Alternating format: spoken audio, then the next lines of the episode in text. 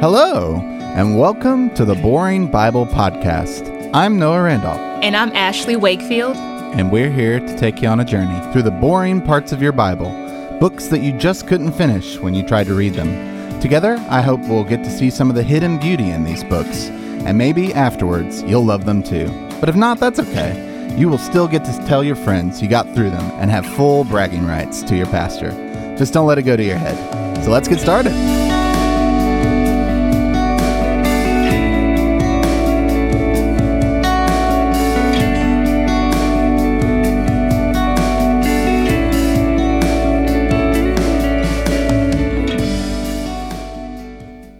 Welcome back to another episode of the Boring Bible Podcast. I'm Noah Randolph, teaching pastor here at Wayfarers Christian Church, and I got with me in the studio Ashley Wakefield. Hello.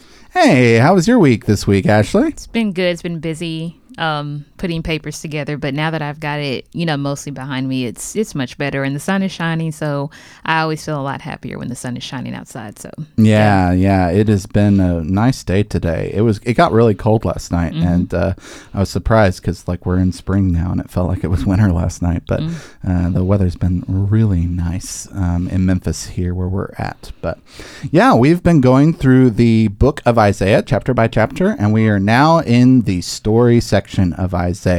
And this is going to be a little different than uh, sort of what we've been going up to this point. It's been a lot of poetry, a lot of metaphors, a lot of like reading between the lines, even. And we get some uh, different ways to uh, sort of experience the book of Isaiah with these uh, brief chapters that we're going to have before we get to um, kind of what I call the second book of Isaiah. And we'll talk about that when we get to chapter 40. But um, this section, uh, chapters 36 through um, chapter 40 uh, chapter 39 is uh, really a story section focusing on the king of hezekiah.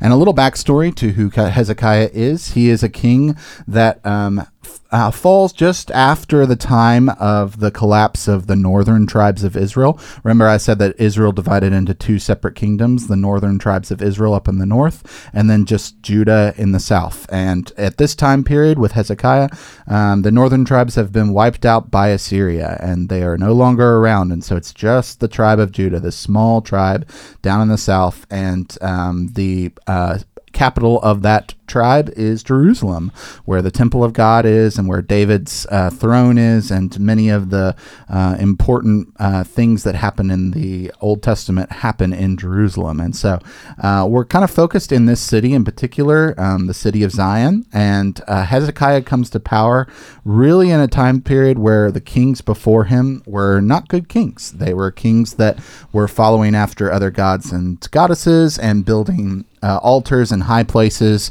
on all sorts of different uh, hills and mountains and ravines and places, offering up sacrifices both to Yahweh on those altars and also to other gods on those altars. And um, there's this sense in which things are not going well uh, because Jerusalem's just kind of falling away from um, their worship of God. And so when Hezekiah comes to power, um, he actually starts to bring about a huge amount of reform to the city and begins to build a um, kind of a revival of sorts for the people of Jerusalem.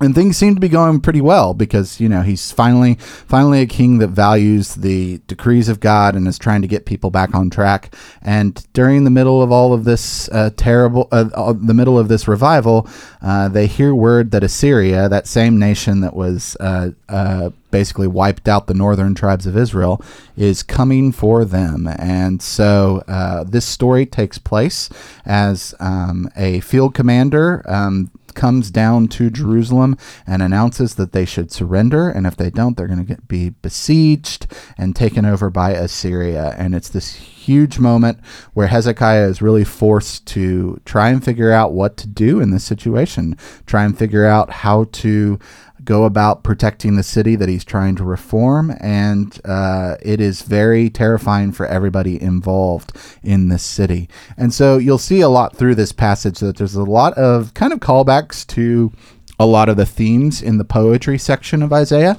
There is a callback to the theme of relying on Egypt as opposed to relying on God. Um, uh, the it's kind of used in the very coy way that the uh, um, commander sort of jibes at Jerusalem, not uh, not relying on Egypt. You'll see some callbacks to uh, relying on horses and technology to advance them, as opposed to relying on God. And it's very much kind of an on the nose uh, kind of story that's sort of meant to give us an insight into all of the poetry that we've read thus far. And it's a really condensed kind of almost parable of a sorts for all of that. And you can kind of read this as a parable, although I do believe that this story happened and we have archaeological evidence that it did happen, um, which is really cool. And I could get into the nerdy side notes of that, but that's, that's a podcast for another day. But um, yeah, this is uh, kind of the setup for what we're going to be experiencing here. Ashley, did you have any opening thoughts before we jump into the passage? Um, other than I'm just really happy we're in a narrative. That's pretty much it. Like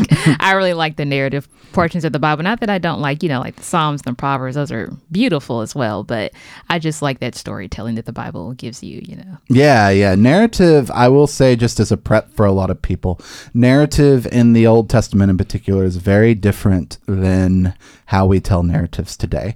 Um, there is a huge focus in narratives on repeated phrases and repeated themes in narratives, and uh, oftentimes um, the Hebrew writers will use the same sentences in a narrative to kind of call you back to narratives in the past. And so there's a huge kind of uh, linking of, I kind of call them hyperlinks, where um, you'll see like a sentence that's the same sentence that was used in a story before it, and that sentence is meant to call you back to that other story, and you're supposed to keep that story in your mind. And so it's very circular almost in how it builds upon stories that have been told. And so, yeah, we're definitely going to be in some interesting territory here with these narratives, just keeping an eye on some of the different repeated phrases, repeated words, repeated concepts, and then we'll be doing great, I think. So, yeah, I'm excited to jump into this. You ready? Yep. All right, let's do this.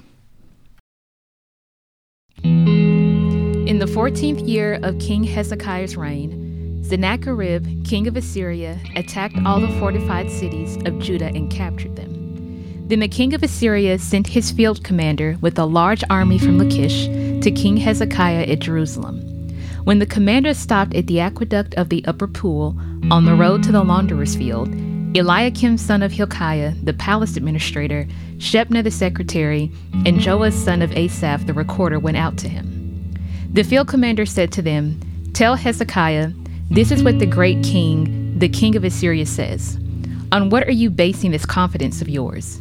You say you have counsel and might for war, but you speak only empty words. On whom are you depending that you rebel against me? Look, I know you are depending on Egypt, that splintered reed of a staff, which pierces the hand of anyone who leans on it. Such is Pharaoh, king of Egypt, to all who depend on him. But if you say to me, We are depending on the Lord our God, isn't he the one whose high places and altars Hezekiah removed, saying to Judah and Jerusalem, You must worship before this altar? Come now, make a bargain with my master, the king of Assyria. I will give you 2,000 horses if you can put riders on them. How then can you repulse one officer of the least of my master's officials, even though you are depending on Egypt for chariots and horsemen? Furthermore, have I come to attack and destroy this land without the Lord? The Lord himself told me to march against this country and destroy it. Then Eliakim, Shebna, and Joah said to the field commander, Please speak to your servants in Aramaic, since we understand it. Don't speak to us in Hebrew in the hearing of the people on the wall.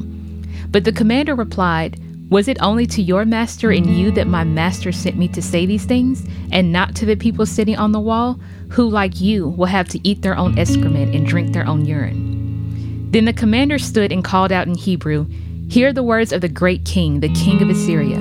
This is what the king says Do not let Hezekiah deceive you, he cannot deliver you. Do not let Hezekiah persuade you to trust in the Lord when he says, The Lord will surely deliver us. This city will not be given into the hand of the king of Assyria. Do not listen to Hezekiah. This is what the king of Assyria says Make peace with me and come out to me. Then each of you will eat fruit from your own vine and fig tree, and drink water from your own cistern, until I come and take you to a land like your own, a land of grain and new wine, a land of bread and vineyards. Do not let Hezekiah mislead you when he says, The Lord will deliver us. Have the gods of any nations ever delivered their lands from the hand of the king of Assyria? Where are the gods of Hamath and Arpad? Where are the gods of Sepharvaim? Have they rescued Samaria from my hand? Who of all the gods of these countries have been able to save their lands for me? How then can the Lord deliver Jerusalem from my hand? But the people remained silent and said nothing in reply, because the king had commanded, Do not answer him. Then Eliakim son of Hilkiah, the palace administrator, Shebna the secretary, and Joah son of Asaph, the recorder, went to Hezekiah with their clothes torn and told him what the field commander had said.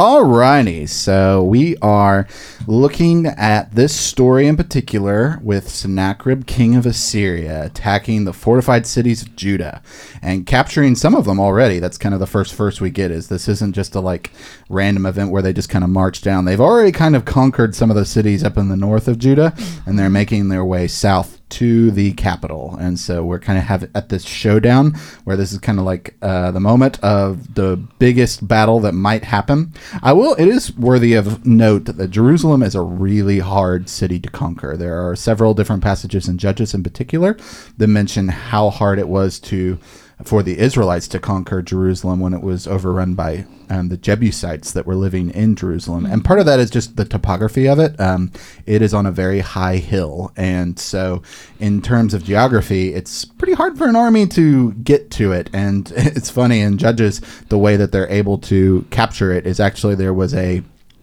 trader in the Jebusite camp mm-hmm. who uh, they people of uh, Israel were able to bribe to get them into a back door into the city and conquer, and that was the only way they were able to conquer Jerusalem. So just keep that in mind that this is a city that's a little bit harder to overcome than mm, a lot of the other cities up in the north. And so when Assyria does come to it, it's definitely probably going to mean more of a siege like uh, way of dealing with this city more than just like full on attacking it. Also, one of the things that Assyria was known to do, as were many of the different nations around this time period, was to uh, take care of the crops and uh, farmer regions around the city so that the city was starved of food. They often would put it to fire and burn all of it or harvest it for themselves and take it back to their land. And so they often would not just do a siege to a city, but would often remove any chance of them having any crops for the next couple years as mm. well. So this is also very dire in terms of just uh, this uh, this army being on their front doorstep is pretty much all their crops are probably gone at this point.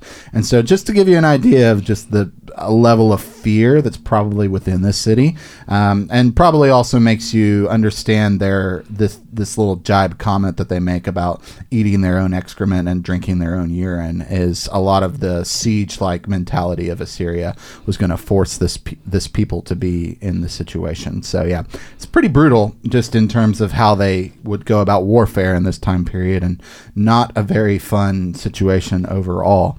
Um, we definitely have this uh, boasting field commander who uh, we can see is kind of the voice for. Um, Ashley, I thought you put this very interestingly. You you felt like he kind of has the voice of the devil in a sense of just kind of having a very adversary, kind of deceptive kind of tone to his voice and yeah, stuff. I do because it was definitely intimidating. He's trying to intimidate, but then it's like he's using the truth and sort of like twisting the truth in order to intimidate, which I think Satan is very good at doing. And you kind of see that if you go back to the book of Genesis, where he's basically trying to convince Eve that if she eats from this fruit that she's not supposed to, then she's going to become more like God. And that's not what God wants, but she was already like God, you know? So it's sort of like he takes this sort of level of truth and he twists it around to make you do something, which I think is what he's doing in this. Is sort of like he's very well aware that God did send him to destroy the Assyrians, which is partly true because if you look back at Isaiah 10, it does talk about how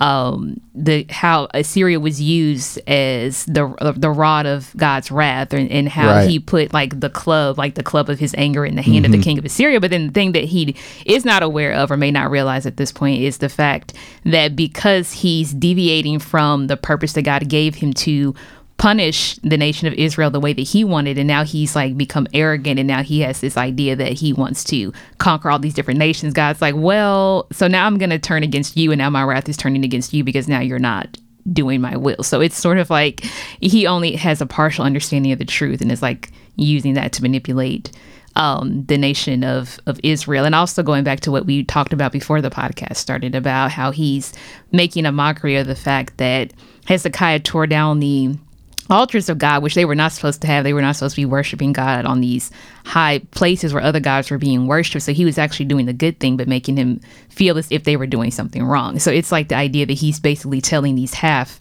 truths because he himself doesn't have a full understanding of what's going on. So yeah, yeah, no, and you can tell that this is kind of how Assyria is operating as kind of even this like religious warfare, mm-hmm. I might mm-hmm. call it, where they purposely use religious things to uh, incriminate the king so that it gets the people to deny the king, which is really uh, kind of a theme of uh, the whole book of uh, Isaiah in general, is that um, the enemies in Isaiah are often people that are religious, like the prophets that are religious, and they say that things are going to be fine and okay. And there's this kind of theme that goes throughout the whole book of uh, people using religion of their very religion to justify their own actions and their own deeds mm-hmm. that God's not actually okay with. And so you see this arrogant um, field commander of Assyria kind of assuming he knows how God feels yeah. and how God thinks about Hezekiah and how he thinks about Jerusalem and kind of acting as a false prophet of sorts right. to this people.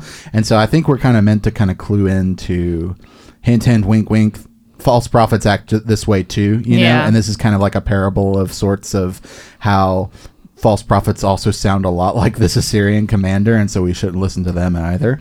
And so that's a really interesting uh, way that uh, I think that kind of related to kind of that that Satan demonic kind of mentioning and twisting of the truth in a way that just has that half truth of semblance of right and yet then twists it for a completely different purpose.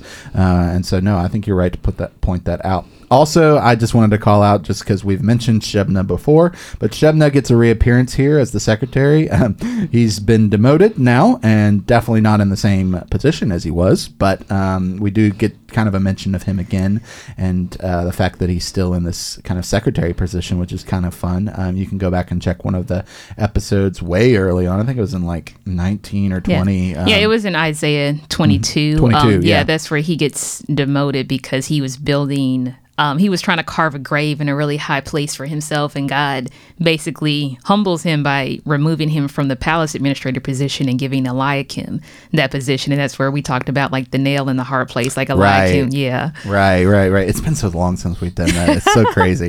Um, but yeah, we get to see Eliakim again. He's the palace administrator, so we can see the demotions already happened, and it's kind of cool to like see these names and be like, I recognize that reference. Yeah, um, and but, I actually like the location where this conversation is is happening because when I saw like that place where it says the aqueduct of the upper pool on the road to the launderer's field, I was like, what is that about? So I looked it up like a little bit and more, more so like the wording behind it and what it meant mm-hmm. and how it kind of makes you give you the idea that there's like some type of spiritual presence of God there because I know that in the Hebrew like the aqueduct is kind of like a conduit. It's like an an upward climb that you have to go up something. And the word upper used there is the same word Elyon like if you think about the word um, El Elyon like um, for God where it means most high like that same word that's used for that is used for upper there and it's sort of like this idea where you're ascending upwards um, to reach God, and then it sort of like has this downward pull where it says on the road to the launderer's field, where there's like a washing place there, and so it's this like idea, and I you know, kind of read this, you know, article where it kind of connected those ideas together that you're kind of like ascending upwards to reach God. And then when you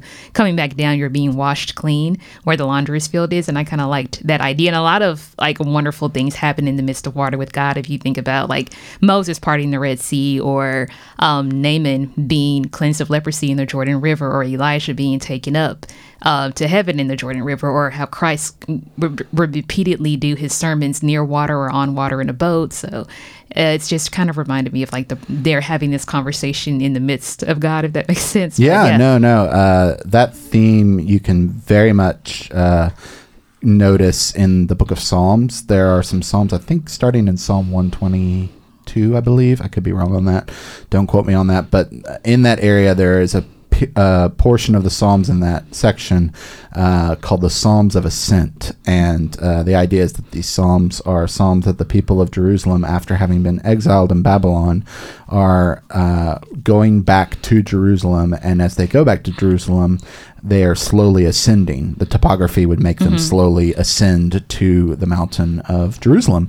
And so there's this kind of theme in that, and then all throughout the Bible of you always go up to God mm-hmm. because in the topography of their land, the temple was the highest point of the mountain of Zion. Mm-hmm. And so you're always kind of ascending to God and then you're descending down from God. Yeah. And so I think that's kind of the theme you're hitting on there is Mm-hmm. that uh, there's this kind of sense in which anytime the language of going up is used and going down is used, you're, they're kind of keying into that theme a little bit. And we're meant to kind of, we're supposed to pay attention to those types of small little verbs of going up and going down, which is kind of fun. It's also hard because like there's so many instances of using those phrases in the Yeah, Bible. it kind of reminds me of when um Jacob saw the the angels ascending and descending down the ladder when Yeah. he was sleeping out there in the in the wilderness. Yeah. Yeah, no, that's a, that's another reference that you could pull from that. So yeah, another podcast for another day for sure, but um, definitely uh, something to keep your eyes on when you're looking through um, these. Uh, pro sections as well as well as poetry,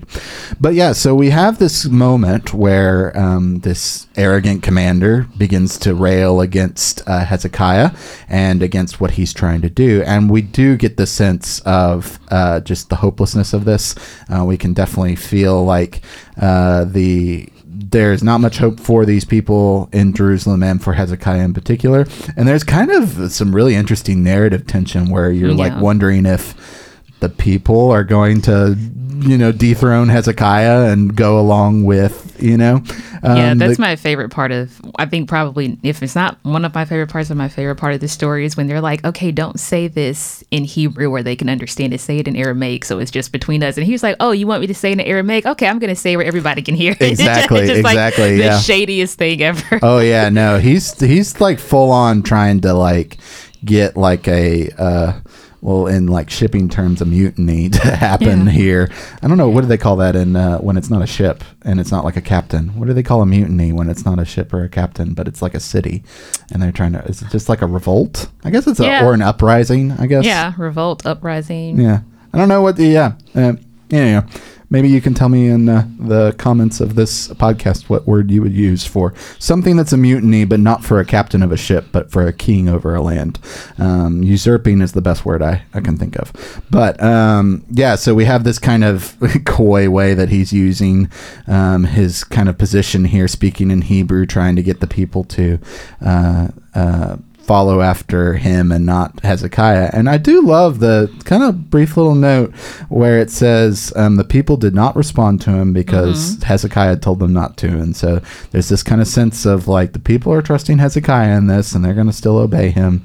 And uh, you had an interesting point about just how that kind of relates to the Proverbs passage of don't answer a fool according to his folly. Yeah, I, I thought I read that and I actually thought about that. And if you click on that, it actually gives a the cross reference to that in Proverbs where it Oh, talks yeah. about like not answering fools according to their folly. And I know that you know we talked about how before that it says answer a fool according to his folly, but then it says don't answer it, which basically just has to do with circumstances. It's like some in some situations you have to respond to fools, and sometimes you just don't. And and I think this is one of the decisions where Hezekiah makes a wise decision not to respond back. Um, so yeah, and I'm not sure exactly because I know that this story also gets repeated in Second Kings, um, 18 through 20. So I don't know at this point if Isaiah has already given the prophecy about um, Assyria being defeated, and he's just taking comfort in that. So he's like, I'm not going to respond because I already got a word from the Lord that this is going to work out. So I'm not. I don't even have to say anything. You know. Yeah, I think some of it is that they are unsure how the king of Assyria is going to respond to them.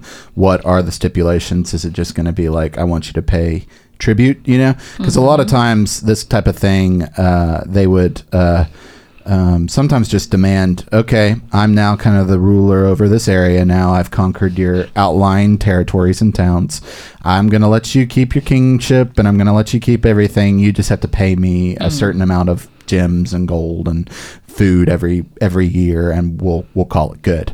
Um, sometimes that would happen, and so maybe they were hoping that that would be the case, and you know that they could continue on without any problems. But in this case, it really does appear as if the king of Assyria has just had enough with Jerusalem and really wants to take them out. And so I think that's probably uh, why they react the way they do at the very end in verse 22, where Eliakim and all of them tear their clothes. You know, mm-hmm. they're like like grief stricken. That's usually that's a thing we don't do today. By the way, it's something like when grief strikes us, we don't tear our clothes.